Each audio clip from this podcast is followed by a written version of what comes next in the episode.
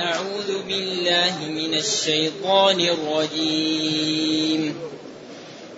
ما كان للمشركين أن يعمروا مساجد الله شاهدين على أنفسهم بالكفر.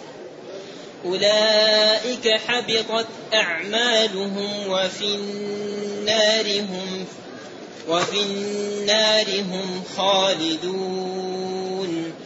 إنما يعمر مساجد الله من آمن بالله واليوم الآخر وأقام الصلاة وآتى الزكاة ولم يخش إلا الله فعسى أولئك أن يكونوا من المهتدين أجعلتم سقاية الحاج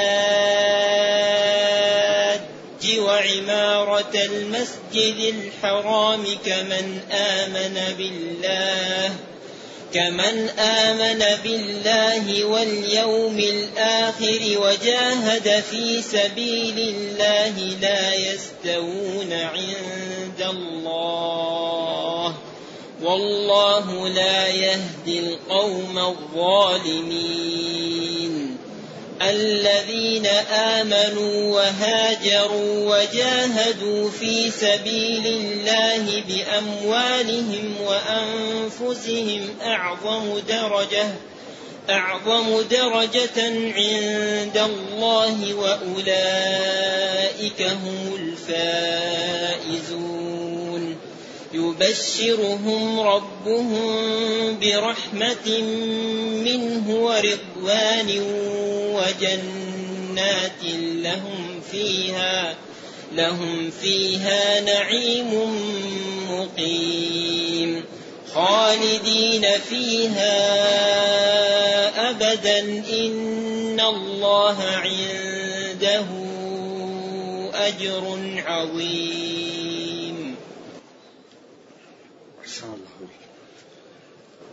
الحمد لله. الحمد لله الذي أنزل إلينا أشمل كتاب وأرسل إلينا أفضل الرسل وجعلنا خير أمة أخرجت للناس. فله الحمد وله الشكر على هذه النعم العظيمة والآلاء الجسيمة. والصلاة والسلام على خير خلق الله وعلى آله وأصحابه ومن اهتدى بهداه. أما بعد فإن الله تعالى لما بين في أول هذه السورة براءته ورسوله من الذين عوهد من المشركين وأعطاهم المهلة ثم أذن في الموسم وفي وقت جمع الناس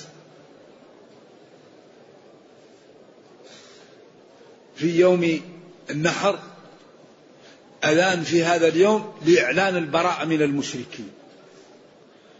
ثم أراد أن يوضح الأسباب التي بها كانت البراءة من المشركين والتي بها أمروا بالابتعاد عن الحرم والتي بها يعني أوجب على المسلمين أن يقفوا منهم موقف الممارس والمعادي فهذه كل الآيات تبين هذا الجانب.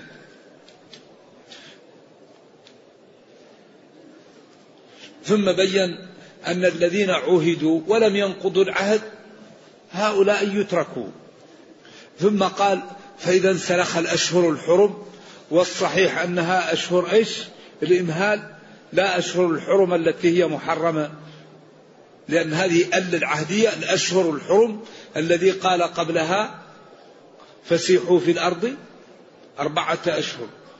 وإن قال كبير المفسرين بخلاف ذلك لكن هذا السياق هو الذي يترجح. ثم عجب المسلمين ونبههم على أي حال يكون للمشركين عهد عند الله وعند رسوله. بأي طريقة؟ بعدين وضح وقال اشتروا بآيات الله ثمنا قليلا عرض من الدنيا رشاء أو إكرام أو جاه فصدوا عن سبيل الله.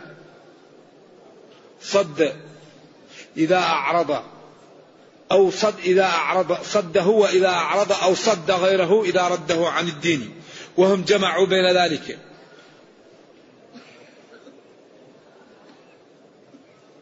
ثم فتح الباب لهم. وقال فإن تابوا وأقاموا الصلاة وآتوا الزكاة فهم إخوانكم في الدين. وقال ونبين الآيات ونوضحها لمن له علم. فيعلم أن هذا الدين يستحيل يكون إلا من الله لجمال ما يدعو إليه وحسنه. ثم قال إن نكثوا أيمانهم من بعد عهدهم وطعنوا في دينكم فقاتلوا أئمة الكفر. هذا ثقل في الجملة هنا. إذا هذا المكان مهم جدا لأن التبرؤ والإعلان والتواصل منهم لإعلاء كلمة الله.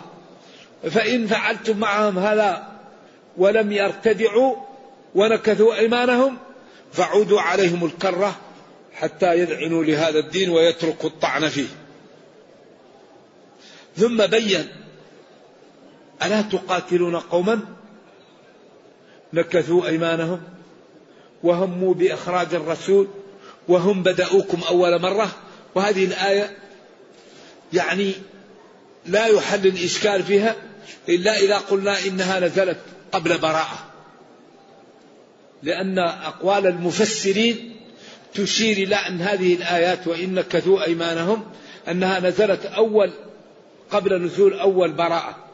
لأن أغلب المفسرين يقولون هذه الآيات نزلت في فتح مكة وفي نقض آه، بني بكر بن الدين كنانة نقض عهدهم الذين كانوا أحلاف مع قريش فنقضوا عهدهم وقتلوا خزاعة وهم كانوا مع النبي صلى الله عليه وسلم فلذلك جاء صاحبهم هو الذي ورد في السيارة أنه قال لا نصرت إن لم أنصركم فانصر هداك الله نصرا عتدا إن قريشا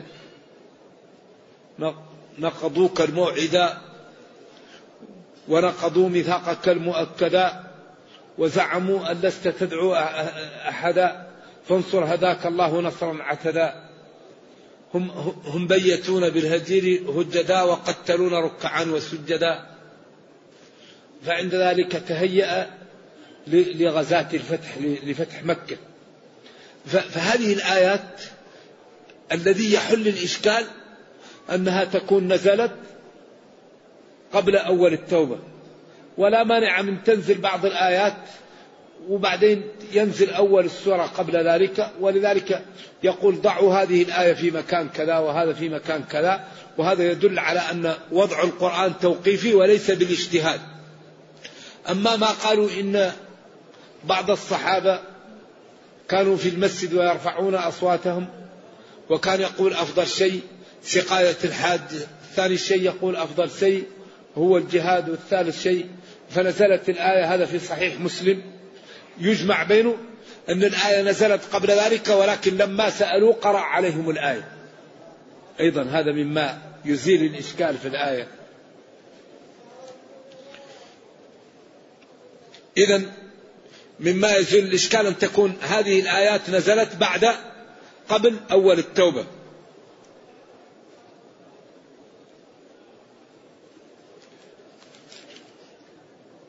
بعدين قال قاتلوهم. قاتلوهم. هؤلاء الكفار. أمر للوجوب. يعذبهم الله بأيديكم. يهزمهم. ويخزيهم. يؤسرون وينصركم عليهم. ويشفي صدور قوم مؤمنين. ويذهب غيظ قلوبهم. ويدخل فيهم دخول أول خزاعة. ثم قال أم حسبتم أن تتركوا أم منقطعة؟ بمعنى الهمزة وبل. أ. أليس الأمر ما كما ظننتم؟ بل ظننتم أن تتركوا هكذا ولم يظهر الله الذين جاهدوا منكم ولم يتخذوا من دون الله ولا رسوله ولا المؤمنين وليجة أي بطانة والله خبير بما تعملون.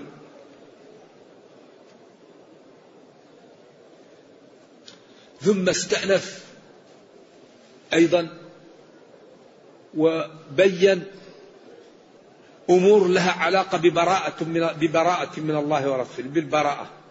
وهو قوله ما كان للمشركين أن يعمروا مساجد الله شاهدين على أنفسهم بالكفر. مساجد الله أو مسجد الله. كلها قراءة سبعية. مسجد الله المقصود به المسجد الحرام أو مساجد الله جميعا. ما كان ما صح ولا استقام للمشركين جمع مشرك. والمشرك هو الكافر بالله الذي يجعل ما ينفرد به الله لغير الله أو يشرك فيه مع الله غيره. وفيه باب اسمه باب الردة. هذا الذي إذا فعله الإنسان رجع عن الإسلام فما صح ولا استقام للمشركين أن يعمروا مساجد الله. ما صح لهم تعمير مساجد الله. أن يعمروا أي تعمير. ما يصح للمشركين تعمير مساجد الله. والتعمير يكون بالبناء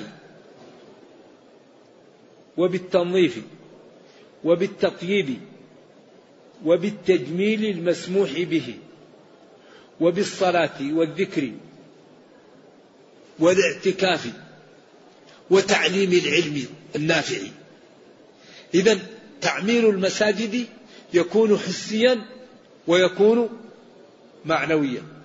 ولا صح للمشركين أن يكون منهم التعمير لمساجد الله سواء كان بالبناء أو بالإصلاح أو بالتجسيس أو بالفرش أو بالتنظيف أو بالتطييب أو بالصلاة أو بالعكوف فيها.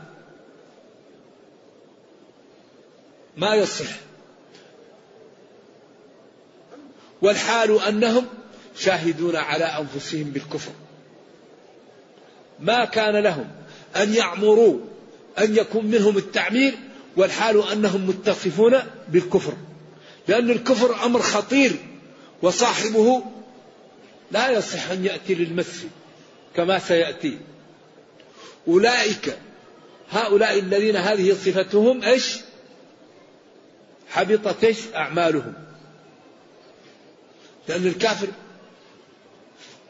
إذا جاء يوم القيامة لا يجد شيئا كل عمل يجده في الدنيا أو ما يجده لذلك هم الآن يرون من ظاهر الحياة الدنيا أنهم ينتفعون بالصدقة وبالعمل فيرغبون في هذا لأنهم يجدون أجرها في الدنيا.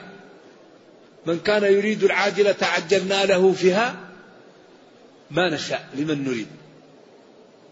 أولئك هؤلاء الكفار حبطت بطلت أعمالهم في الدنيا. لأن الله لا يقبلها وفي الآخرة لا يكون لهم فائدة. أولئك حبطت أعمالهم جميعا وفي النار هم خالدون. بطلت أعمالهم. لا يجدون لها ثمرة يوم القيامة.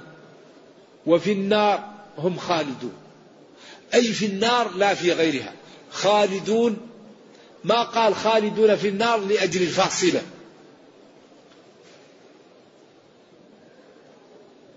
ما قال؟ وخالدون في النار. قال وفي النار هم خالدون. وفي النار هم خالدون. فيها حصر لهم وإثراء بهم بخلاف من كان من المتقين ومن تاب. فإنهم هم الذين يعمرون المساجد وهم الذين يبعدون عن النار كما سيأتي. إذا ما صح ولا استقام للمشركين تعمير مساجد الله أو مسجد الله. مسجد الحرام أو مساجد الله جميعا. والتعمير أو العمارة نوعان حسي ومعنوي. فالحسي هو البناء والتطهير والتنظيف والتطييب والفرش. وجعل فيها المرافق التي تعين المصلي على على العبادة وراحة البال ليعبد الله. وتعمير معنوي وهو الصلاة وقراءة القرآن والذكر والاستغفار والجلوس في المسجد. لأن في عبادة اسمها الجلوس في المسجد. يقال لها الاعتكاف. ولا تكون إلا في مسجد الجمعة. إلا من لا تجب عليه الجمعة. وقال العلماء الاعتكاف من العبادات المتمحضة للآخرة فلذلك لا يعمل فيه شيء من أعمال الدنيا وبالأخص عند المالكية.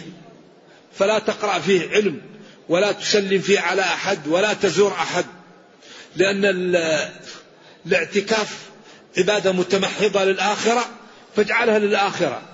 فالمالكية يتشددون والشافعية يسهل يوسعون. يقول يجوز أن تعتكف ولو لحظة. وتشترط في الاعتكاف ولا يلزم فيه صوم. والحنابلة والأحناف وسط. فالمالكية تشددوا والشافعية تساهلوا والأحناف والحنابلة توسطوا والكل صحيح والكل عليه أدلة. ولطالب العلم أن يختار ما يحلو له ويرفق بالمخالف. كل له أدلة والكل صحيح إن شاء الله. إذا من يعمر مساجد الله إذا إذا ما صح ولا استقام للمشركين أن يكون منهم التعمير لمساجد الله. وأشرنا إلى التعمير الحسي والمعنوي وذلك لأنهم كفار والكافر لا يقبل منه عمل وخالد في النار. إذا من الذي يعمر مساجد الله؟ هذا استئناف بياني. إنما يعمر مساجد الله من آمن بالله. إنما أم الباب صيغ الحصر. إذا التعمير لمساجد الله يكون ممن؟ ممن آمن بالله. وقلنا إن الإيمان هنا يشمل 11 جملة. إذا جاء الإيمان يشمل الإيمان بالله وملائكته وكتبه ورسله واليوم الآخر وبالقدر خيره وشره وشهادة أن لا إله إلا الله وأن محمد رسول الله وإقام الصلاة وإيتاء الزكاة وصوم رمضان والحج لمن استطاع إليه سبيلا. هذا يشمله قوله من آمن بالله. إذا هذا بيان واستئناف بياني لوصف من ينبغي أن تكون منه العمارة للمسجد. إنما يعمر والعمارة تقدمت. مساجد الله وهنا كل القراء قرأوها مساجد هذه الثانية. من آمن بالله ربا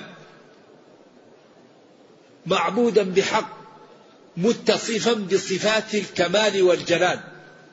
الله المعبود بحق الذي أوجد هذا الكون الذي اتصف بصفات الكمال والجلال.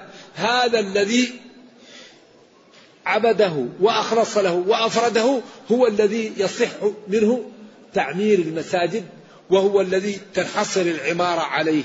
إنما يعمر مساجد الله من آمن بالله. واليوم الآخر. اليوم الآخر هو من العلوم السبعة التي نكررها دائما جاء القرآن لبيانها. لأن القرآن جاء يبين سبع علوم أو سبع موضوعات من جملتها يوم القيامة. من آمن بالله واليوم الآخر. يوم الآخر هو يوم القيامة. فالذي يؤمن بالله ويؤمن بيوم القيامة يستعد له. فيترك المعاصي والظلم وعقوق الوالدين والتعامل بالربا وأذية الجيران. والتفريط فيما أوجب الله عليه. نعم. ولذا قال الله تعالى يوما يجعل الولدان شيبا. إن زلزلة الساعة شيء عظيم يوم ترونها تذهل كل مرضعة. كل مرضعة. التاء هنا ما نوعها؟ التاء هنا مرضعة. ما نوع التاء هذه؟ ما لا يسموها علماء اللغة.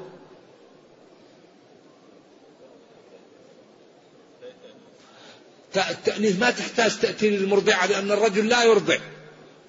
ما دام الإرضاع خاص بالمرأة لا تحتاج التاء. تقول هند مرضع. فمثلك حبلى قد طرقت ومرضع. تاء الصفة تاء الصفة يعني هذه يسموها علماء اللغة أو النحو أو البلاغة تاء الصفة إيش معنى تاء الصفة هي التي باشرت الإرضاع وجعلت الثدي في فم الصبي في فم الطفل. وفي هذا الوقت تكون الأم حريصة على الولد لكي لا يشرق باللبن. اللبن الذي يرضعه من أمه تكون الأم حريصة عليه ففي هذا الوقت تذهل الأم.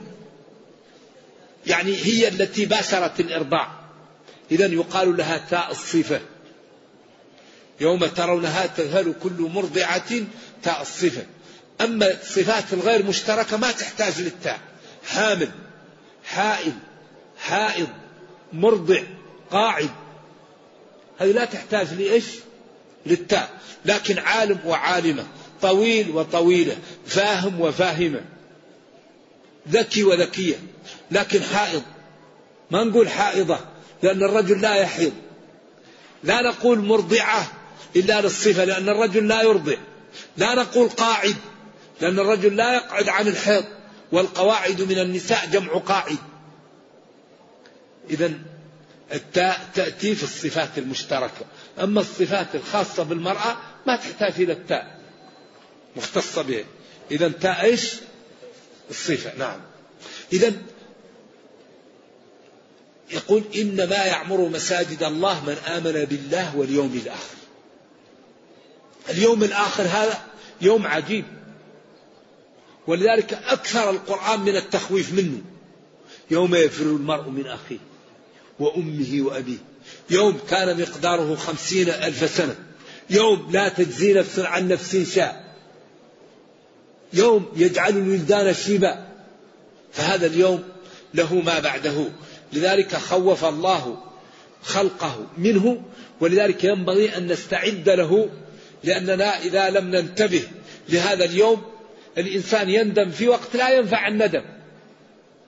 لأن الآن نحن إذا لم نزرع متى تكون الزراعة؟ لذلك فرصتنا حياتنا. فرصتنا حياتنا. الآن تذهب مع أي ميت ليدفن في, البقيع.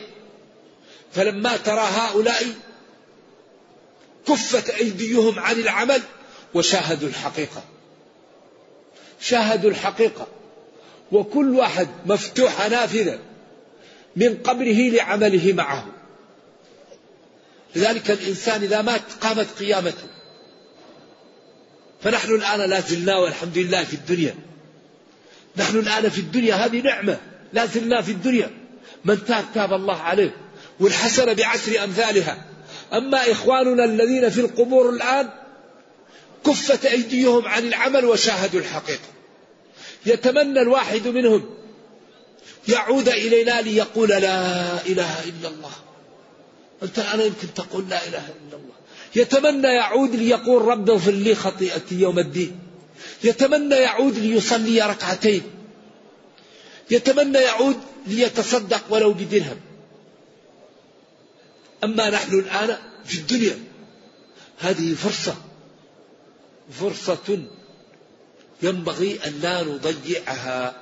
وهو أننا الآن لا زلنا في الدنيا وعندنا عقول وعندنا مقدرة على الذكر والاستغفار والتوبة والعمل فينبغي أن نبادر. والحقيقة الله يخوف من هذا اليوم كما قال إذا من يعمر مساجد الله؟ فقال جل وعلا مستأنفا استئنافا بيانيا إنما يعمر مساجد الله من آمن بالله. لا الكفار. واليوم الآخر. اليوم الأخير. اللي ما بعده إلا جنة أو نار. فريق في الجنة وفريق في السعير. من آمن بالله واليوم الآخر وأقام الصلاة. تعبيرات الشريعة عجيبة. أقام. الإقامة تلتزم الأركان 14 أو 16 أو 15 أو ستة. شروط الصلاة تسعة. واجباتها سننها أندابها. لذلك أصول الصلاة هي مأخوذة من, من حديث المسيء صلاته.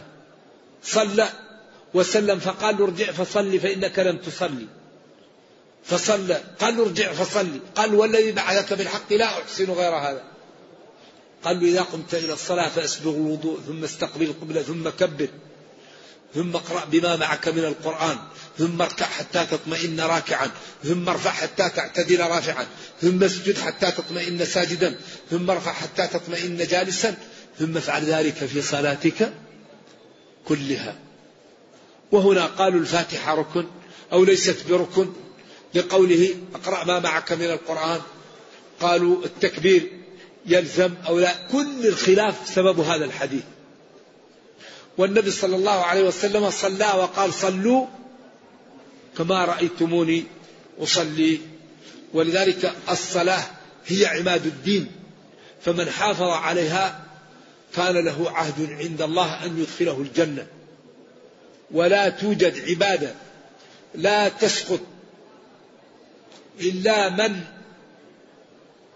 إلا عمن فقد العقل إلا الصلاة. كل العبادات تسقط وصاحبها له عقل إلا الصلاة. متى تسقط الصلاة عن الإنسان؟ إذا فقد العقل. ولذلك بعض الناس إذا مرض يقول لك أنا ما أصلي. هذا آثم. ولو تصلي برمشة. صلي واقف. فإن لم تستطع فجالس. فإن لم تستطع فعلى جنبك. فإن لم تستطع فعلى ظهرك. إذا لا تسقط الصلاة إلا عمن فقد العقل.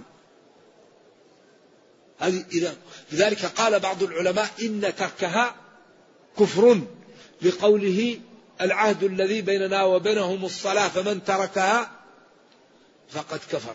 ليس بين العبد أو الشرك إلا ترك الصلاة. من ترك الصلاة فهو مع فرعون وهامان وقارون وأبي بن خلف. والمجازات لا تؤكد. فلو كان هذا كفر دون كفر لما أكد. وقال الجمهور ذلك لمن جحد وجوبها. أما من اعتقد وجوبها ولم يصلها فذلك كفر دون كفر. وقالوا خمس صلوات كتبهن الله في اليوم والليلة. من حافظ عليها كان له عهد عند الله أن يدخله الجنة ومن لم يحافظ عليها فليس له عهد عند الله. إن شاء عذبه وإن شاء أدخله الجنة والكافر لا يدخل الجنة. قالوا هذا ليس التارك بالكلية هذا الذي لم يحافظ عليها لكن ما تركها بالكلية. أما الذي تركها بالكلية فقد قال كفر ولذلك قال وأقاموا الصلاة. إنما يعمر مساجد الله من آمن بالله واليوم الآخر وأقام الصلاة. أداها تامة.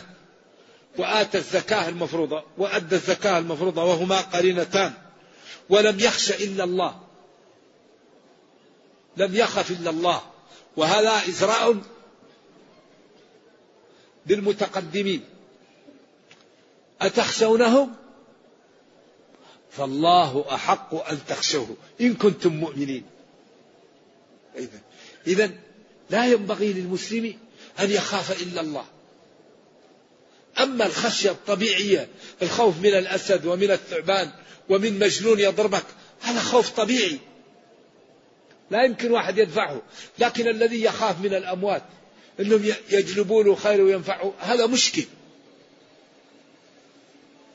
الخوف أما الخوف الجبلي هذا لا يمكن واحد يدفعه. لكن الخوف الذي هو عبادة لله تخاف من البشر في شيء لا يقدرون عليه أو تصرف حقوق الله لغيره هذا الذي هو لا ينبغي. قال ولم يخش إلا الله لم يخف إلا الله فعسى فحري أن يكون أولئك من المهتدين. فعسى عسى من الله واجبه. حري وجدير أن يكون أولئك من المهتدين من جملة الذين اهتدوا لأن هذه صفات المهتدين. ثم قيل إن العباس لما أسر يوم بدر لامه علي رضي الله عنه وقال له تذهب مع الكفار وتفعل وتفعل. فقام العباس وقال له ألا تعرفون ما عندنا من الحسنات؟ نحن نسقي الحديد ونحن نفعل ونحن سكان البيت ونحن ونحن. فنزلت الآية. أجعلتم سقاية الحاج وعمارة المسجد الحرام كإيمان من آمن بالله واليوم الآخر؟ أو أجعلتم صاحب السقاية وصاحب العمارة كصاحب الإيمان. هذا ما يمكن. إذا سقاية الحاج وعمارة المسجد الحرام هذه فيها أجر لكن لا تكون مثل الإيمان والجهاد لأن الإيمان لا يلحقه شيء هو هو سلام. الإيمان هو رأس كل شيء. والجهاد هو ذروة سلام الإسلام. إذا أجعلتم على سبيل الإنكار وعلى سبيل التوبيخ سقاية السقاية أو سقاية وعمرة وعمارة المسجد الحرام. السقاية هم الذين يسقون الحاج وهم الذين يعمرون المسجد ويهيئونه لمن يأتيه. كإيمان من آمن بالله واليوم الآخر وجاهد في سبيل الله لا يستوون عند الله. إذا السقاية والعمارة وإن كانت لها مرتبة لكن مرتبة الإيمان والجهاد لا يصلها شيء. ولذلك لا يوجد مثل الإيمان وبعد الجهاد. والله لا يهدي القوم الظالمين. من كتب لهم الشقاوة لا يهديهم أبدا. ولذلك القوم الظالمين الذين لما خلقوا ختموا لا يهتدون. نرجو الله السلام والعافية. ولذلك يكتب شقي أو سعيد. الذي كتب له شقي هذا لا يهدى. قال الله لنبيه إنك لا تهدي من أحببت.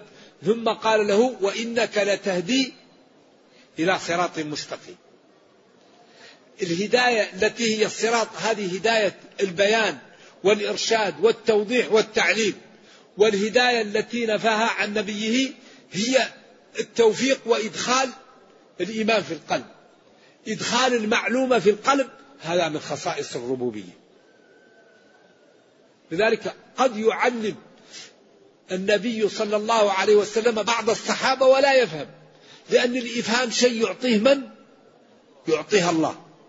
قال لعمر لما سأله عن الكلالة وأكثر السؤال ضربه في كتفه والحديث في صحيح البخاري. وقال له تكفيك آية الصيف. وعمر بعد أن انتقل النبي صلى الله عليه وسلم إلى الرفيق الأعلى يقول أقول فيها برأيي. هي ما عدا الوالد والولد. وهذا صريح القرآن.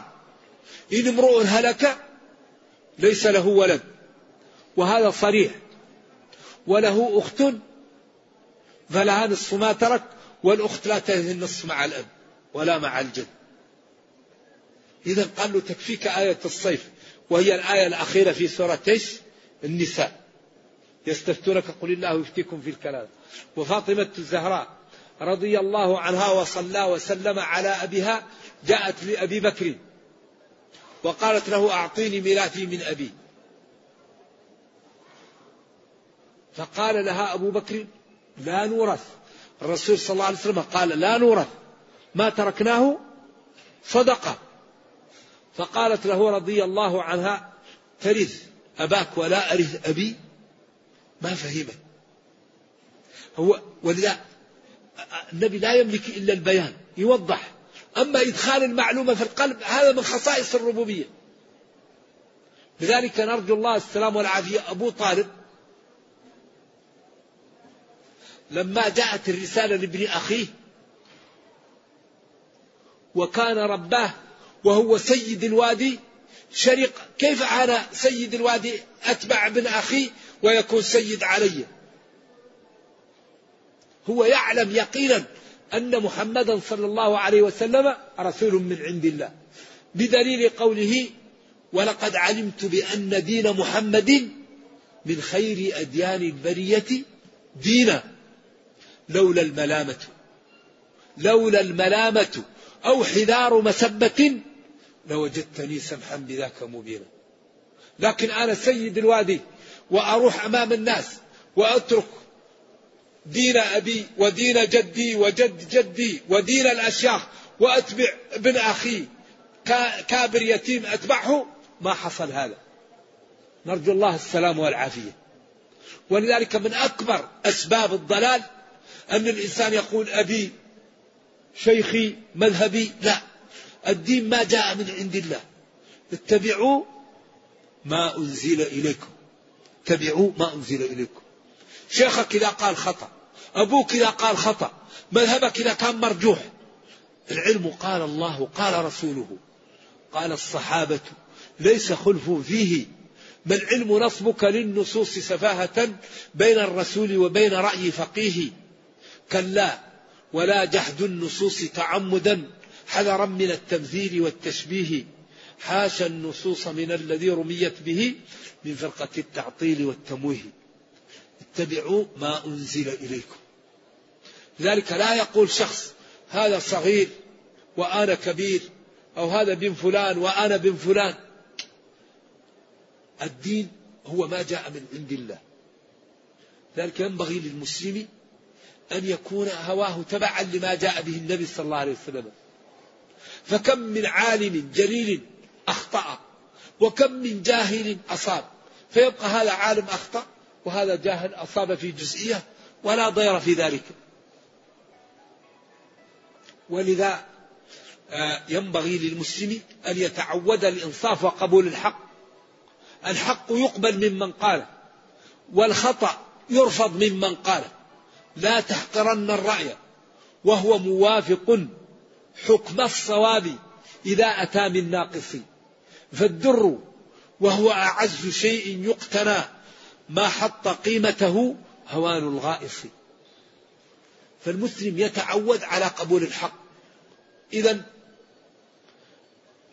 هذا نرجو الله السلام والعافية. هنا يقول لا يستوون عند الله. الذين آمنوا وجاهدوا والتزموا شرع الله لا يستوون بمن كفروا ولو سقوا الحاد وعمروا المسجد. والله لا يهدي القوم الظالمين لا يوفقهم ولا يرشدهم ولا ولا يجعلهم يعني أهلا للهداية والظالمون هنا المقصود بهم الكافرون. لأن هذا أعظم الظلم وهو وضع العبادة في غير موضعها. الذين آمنوا آمنوا بالله ربا وبالإسلام دينا وبمحمد صلى الله عليه وسلم نبيا ورسولا وهاجروا أوطانهم لإعلاء كلمة الله. والهجرة إلى مكة انتهت بالفتح. لا هجرة بعد الفتح لمكة ولكن جهاد ونية من مكة. لا هجرة بعد الفتح للمدينة ولكن جهاد ونية وإذا استنفرتم فانفروا. ولكن الهجرة بابها مفتوح لمن لا يستطيع أن يمارس دينه. أي مسلم يسكن في بلد لا يستطيع أن يمارس دينه وأن يعبد ربه كما شرع له فليرحل عن ذلك البلد. قال تعالى قل يا عبادي الذين آمنوا إن أرضي واسعة. إيش؟ فإياي فاعبدون. لاحظ شوف يا عبادي الذين آمنوا إن أرضي واسعة. فإياي فاعبدون. المحل الذي تستطيع أن تمارس فيه العبادة وتقيم فيه دينك وتعلي فيه كلمة الله تذهب إليه. ولذلك قال تعالى ومن يهاجر في سبيل الله يجد في الأرض مراغما متحولا وتوسع كثير. الذين آمنوا وهاجروا هاجروا أوطانهم وجاهدوا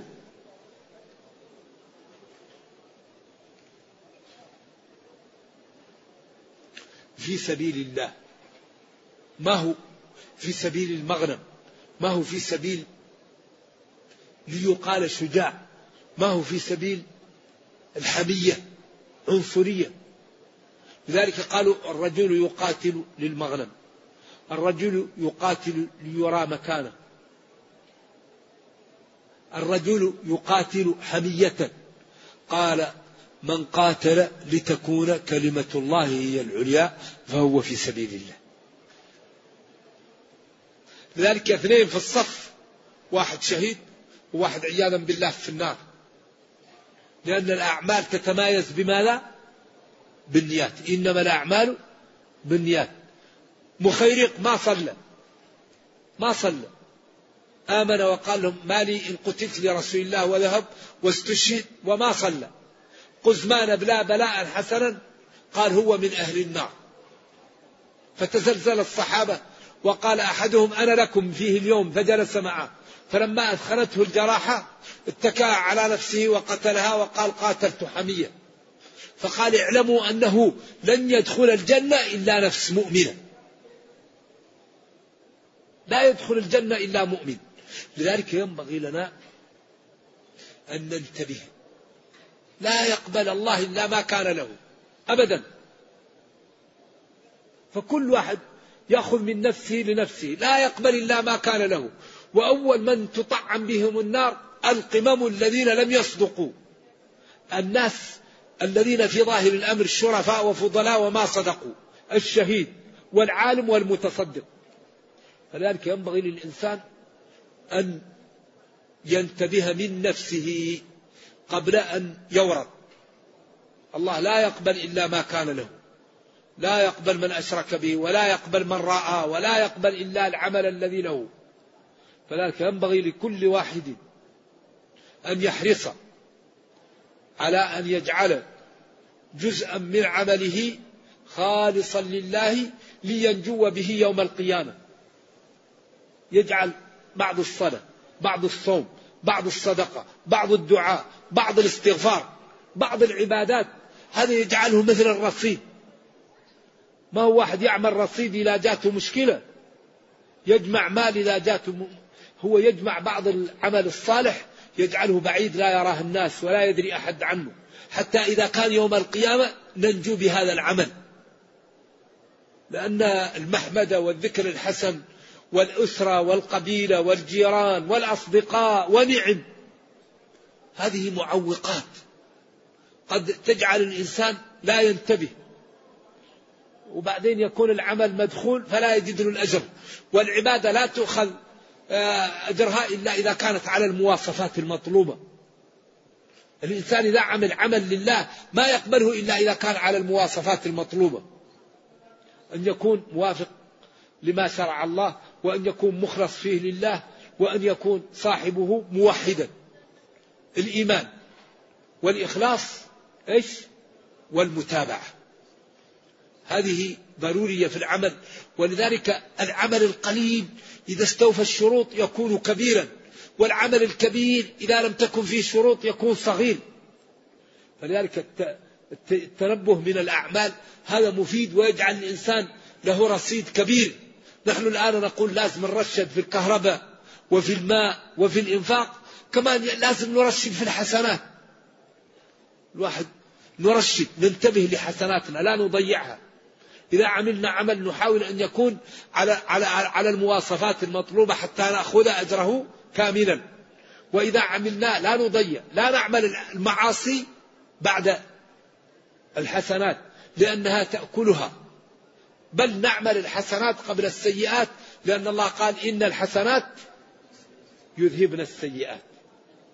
إذا يقول جل وعلا الذين آمنوا وهاجروا وجاهدوا في سبيل الله بأموالهم وأنفسهم. أعظم درجة هي الخبر أو هي المبتدأ. أعظم درجة الذين آمنوا وهاجروا أو الذين آمنوا وهاجروا وجاهدوا أعظم درجة عند الله ممن لم يعمل ذلك. والدرجة جمعها درجات. والدرجات هي التي يصعد فيها. ولذلك التغابن يوم القيامة. الدنيا ما فيها تغابن. يوم يجمعكم ليوم الجمع. ذلك يوم التغابن يوم التفاضل. أصحاب الجنة اليوم في شغل. ينظر في أصحاب العبادة وأصحاب الاستقامة منازلهم مثل مثل النجوم. فلك حري بنا أن نجتهد. حري بنا أن نعمل. نعم. لهم درجات هؤلاء. أعظم درجة عند الله. وأولئك هم الفائزون. الفوز أجمع كلمة للخير. وحقيقته أن تأمن من النار وتدخل الجنة. هذا هو الفوز. الفوز أن تأمن مما تخاف منه وتدرك ما ترغب فيه. قال تعالى فمن زحزح عن النار وأدخل الجنة فقد فاز. أعظم درجة ومنزلة عند الله وأولئك هم الفائزون.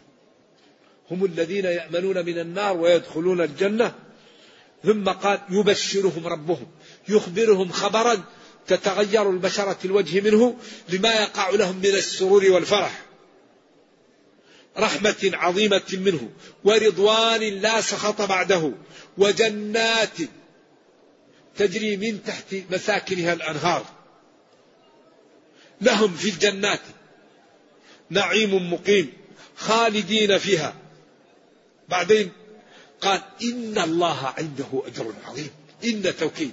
الله لا غيره عنده لعباده وللصالحين أجر عطاء ونعمة وفضل وكرامة عظيم عريض لا ينتهي ولا نهاية له. نرجو الله جل وعلا أن يرينا الحق حقا ويرزقنا اتباعه وأن يرينا الباطل باطلا ويرزقنا اجتنابه وأن لا يجعل الأمر ملتبسا علينا فنضل. اللهم أصلح لنا ديننا الذي هو عصمة أمرنا وأصلح لنا دنيانا التي فيها معاشنا وأصلح لنا آخرتنا التي إليها معادنا.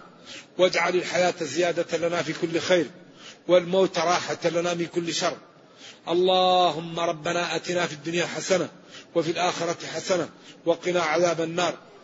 اللهم اغفر لنا ذنوبنا كلها دقها وجلها أولها وآخرها علانيتها وسرها. سبحان ربك رب العزة عما يصفون وسلام على المرسلين والحمد لله رب العالمين. اللهم اشف مرضانا ومرضى المسلمين. اللهم اشف مرضانا ومرضى المسلمين. اللهم نفس كروبنا وكروب المسلمين. اللهم إنا نسألك لإخواننا المسلمين العافية ونسألك لكل مسلم أن تفرج عنه. والسلام عليكم ورحمة الله وبركاته. شروط الصلاة عند الحنابلة تسع. أيوة. وقد تزيد وتنقص. أيوة. شروطها تسع. وأركانها أربعة عشر أو ستة عشر أو خمسة عشر أو ستة عند ال... والسبب حديث المسيء صلاته وهذا موجود في كتب أحاديث الأحكام وآيات الأحكام وحديث والمختصرات والمطولات في الفقه والفقه المقارن. ومن أنفع كتب الفقه المجموع للنووي والمغني لبقدامة وكذلك الاستذكار لابن عبد البر في مذاهب الأمصار هذا الكتاب لا مثيل له في جمع أقوال العلماء وأدلتهم وفي الأدب مع المخالف بن عبد البر والمجموع وخصوصا الأجزاء التي شرحها النووي من المهذب والمغني لابن قدامة اسم على مسمى ومن الكتب التي اعتنت بالفقه المقارن وأدلته نيل الأوطار على منتقى الأخبار وبلوغ المرام شرح لسبل السلام للصنعاني. والحمد لله هذه الكتب متيسرة وآيات الأحكام لابن العربي وللكي الهراسي وللجصاص. والحمد لله هذه الأمور متيسرة وينبغي للمسلم أن يتعلم وإذا أشكل له شيء في دينه أن يسأل عنه.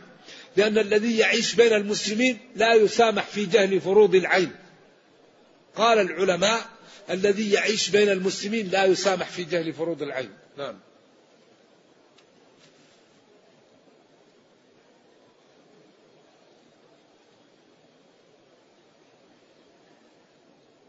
هل ورد في النظر في المصحف زيادة فضل على القراءة عن ظهر قلب؟ نعم. أعني الذي يحفظ. الذي يقرأ في المصحف أفضل ممن يقرأ على ظهر غيب لأنه عينه تنظر ولسانه يتكلم. وأبعد من الخطأ. نعم.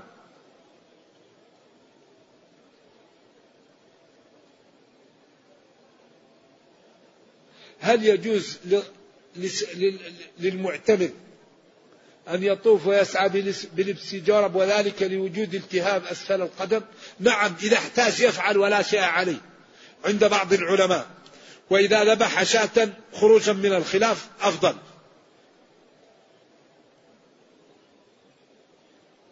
يقول هناك بعض الشركات البرازيلية عندنا في بلدنا تبرعت بمبالغ مالية لتعمير بعض المساجد أصحاب المساجد. هل تقبل تلك الأموال بناء على مذهب المالكية الذي يبيح وقف الكافر الذمي؟ الله أعلم. هذه نراجع لها أو تسأل اللجنة الدائمة للإفتاء عن هذا لأنه هل يجوز للمسلم أن يمارس العبادة بمال الكافر إذا أعطاه إياه. إذا أعطاه إياه وصار ملكا لك يجوز لكن كون أن الكافر يتبرع للمسلم لشيء يعمل عليه ويعمله عبادة لا أدري ما أعرف. سؤال أعد لنا شروط كلمة الله؟ لا هذه ليست شروط كلمة الله. إذا جاء الإيمان والإسلام يشمل أركان الإسلام الخمسة وأركان الإيمان الستة. هذه هي دعسة الجملة. إذا افترقا اجتمعا. إذا جاء الإيمان أو الإسلام يشمل أركان الإسلام وأركان الإيمان. هذا قصدي. 11 جملة اللي هي الإيمان بالله وملائكته وكتبه ورسله واليوم الآخر والقدر خيره وشره. وشهادة لا إله إلا الله ومحمد رسول الله وإقام الصلاة وإيتاء الزكاة وصوم رمضان وحج البيت لمن استطاع إليه سبيل. هذا هو المقصود. أما إذا اجتمعا افترقا لأن الإيمان يكون يقصد به إدخال المعلومة في القلب ويكون الإسلام يقصد به الاستسلام والانقياد. يقول ما حكم قراءة جماعة في الجنائز؟ النبي صلى الله عليه وسلم لم يجمع الناس للقراءة على الأموات. لا يعرف هذا.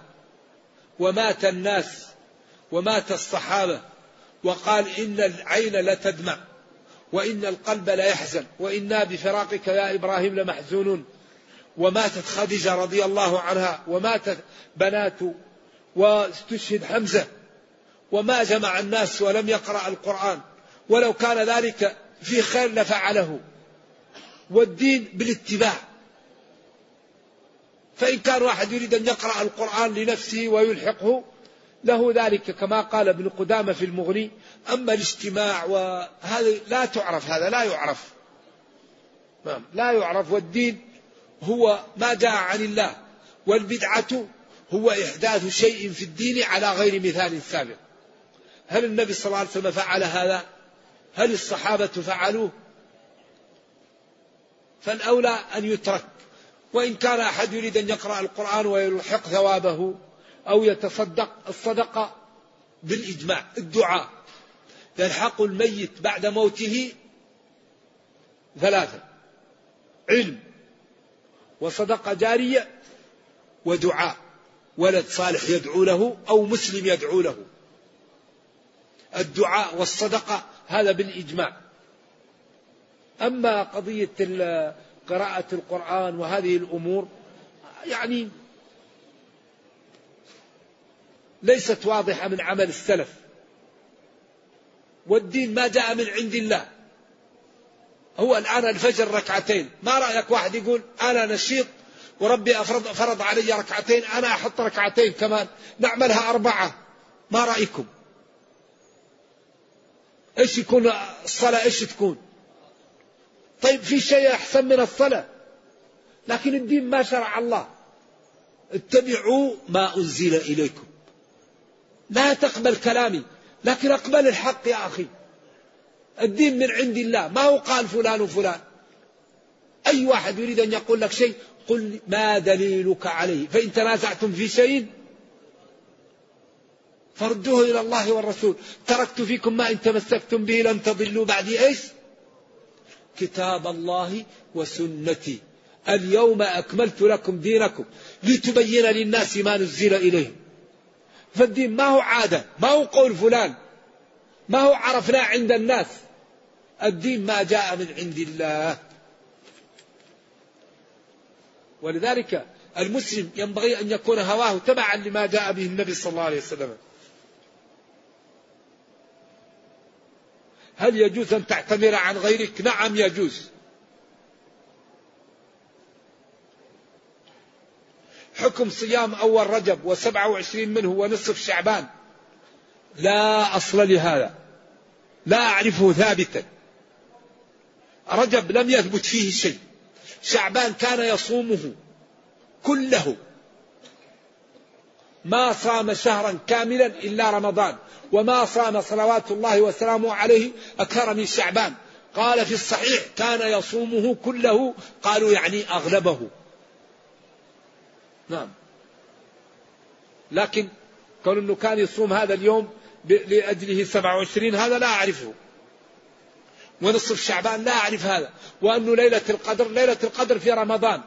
لأنه قال أنزلناه في ليلة مباركة فيها يفرق كل أمر حكيم. وقال شهر رمضان الذي أنزل فيه القرآن. هذا نص صحيح صريح. ولا تثبت حديث واحد في رجب. وللحافظ بن حجر رسالة. اسمها بيان العجب إيش في ابطال ما ورد من الأحاديث في رجب. ما فيه شيء يثبت. إلا أن رجب طبعا شهر حرام. هذا هو.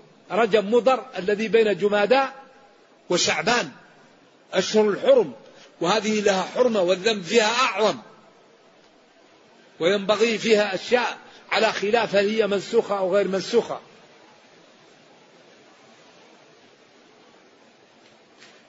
ما حكم الغيبة؟ محر كبيرة كبيرة. أكل أعراض الناس كبيرة. ولا يغتب بعضكم بعضا. المفلس من هو؟ ولا في شيء يأخذ الحسنات مثل الغيبة ولا يسلم من الغيبة إلا من لا يتكلم فيما يقع بين الناس. لأن كل إنسان رفع مجلس وتكلم فيه لازم يقع في الغيبة. ما الذي يحمينا من الغيبة؟ لا نتكلم فيما يقع بين الناس. تتكلم في القبور في الجنة تكلم في في العلم وكيف تتعلم؟ تكلم كيف تجمع مال حلال تنفق به على نفسك وتساعد ضعاف المسلمين؟ تكلم كيف تصلح ذات البين؟ كيف تكون إنسان؟ يعني حياتك كلها منتجة. أما تتكلم فيما يقع بين الناس لازم تقع في الغيبة. إذا كيف يسلم المسلم من الغيبة؟ لا يرفع أي كلام حصل. لأن أي قضية حصلت ورفعتها فيها غيبة. واحد ساعة على واحد غيبة. واحد سخر من واحد غيبة. واحد لمس واحد غيبة. كل كلام بين الناس في الغالب يكون فيه الغيبة. إذا إذا أردنا أن نسلم من الغيبة لا نتكلم فيما يقع بين الناس. من حسن إسلام المرء تركه ما لا يعنيه. نريد شرح قوله تعالى ربنا عليك توكلنا وإليك أنبنا وإليك المصير ربنا يا ربنا عليك لا على غيرك. توكلنا اعتصمنا والتجأنا وفوضنا أمرنا إليك. وإليك ربنا أنبنا يعني رجعنا من ذنوبنا وتبنا. وإليك المرجع يوم القيامة. ثانيا أثناء الطواف والسعي إذا جاء وقت الصلاة هل يقطع الطواف والسعي؟ ومتى يصلي ثم يعود؟ الأولى أنه إذا جاءت في الصلاة وهو في في السعي أو في الطواف أنه يصلي الفريضة فقط. والأولى والأفضل أنه يلغي الشوط الذي كان فيه. شوط واحد. هذا الأولى. إذا كان في وسط الشوط. أما إذا كان بدأ من, من نهاية شوط يكمل. هذا الأولى والله أعلم. وإن استأنف مما وصل لا شيء عليه. هل يجوز قراءة القرآن عند القبر؟ وجعل مكان النحر الجزور. كما أمر عمر عمر نحر جزور لأنه حفظ سورة البقرة. فرحا بسورة البقرة. شكرا لله. لا وبعدين النحر عند القبور مشكلة. القبر لا يذبح عنده. لأن الذبح عند القبر هذا مشكل لأن سيلان الدم عبادة لله. فإذا رحت وذبحت على القبر هذا تشبه. فلا تذبح لا تذبح عند القبور. وإذا ذبحت لتصدق على القبر في في في, في المجزرة أو في بيتك يجوز أن تذبح وتقول أنا اللحم أتصدق بها على الأموات. لكن تذبح للميت عشان يعطيك شيء ويدفع عنك شيء هذا مشكل. ولذلك الأعمال تتمايز بماذا؟ بالنية. الذي يتصدق على الأموات بلحم أو بمال أو بطعام يجوز الصدقة عن الميت تصل إن شاء الله مثل الدعاء. لكن الذبح مشكلة. يذبح للقبر ويسيل الدم عشان القبر مشكل. هذا يخاف عليه. لذلك هذا الذي يميزه النية. طيب أنا توقف إن شاء الله عندنا إجازة يوم الخميس ويوم الجمعة. ونبدأ إن شاء الله يوم السبت الدروس. ونجعل لكم إجازة يوم الخميس والجمعة إن شاء الله. السلام عليكم.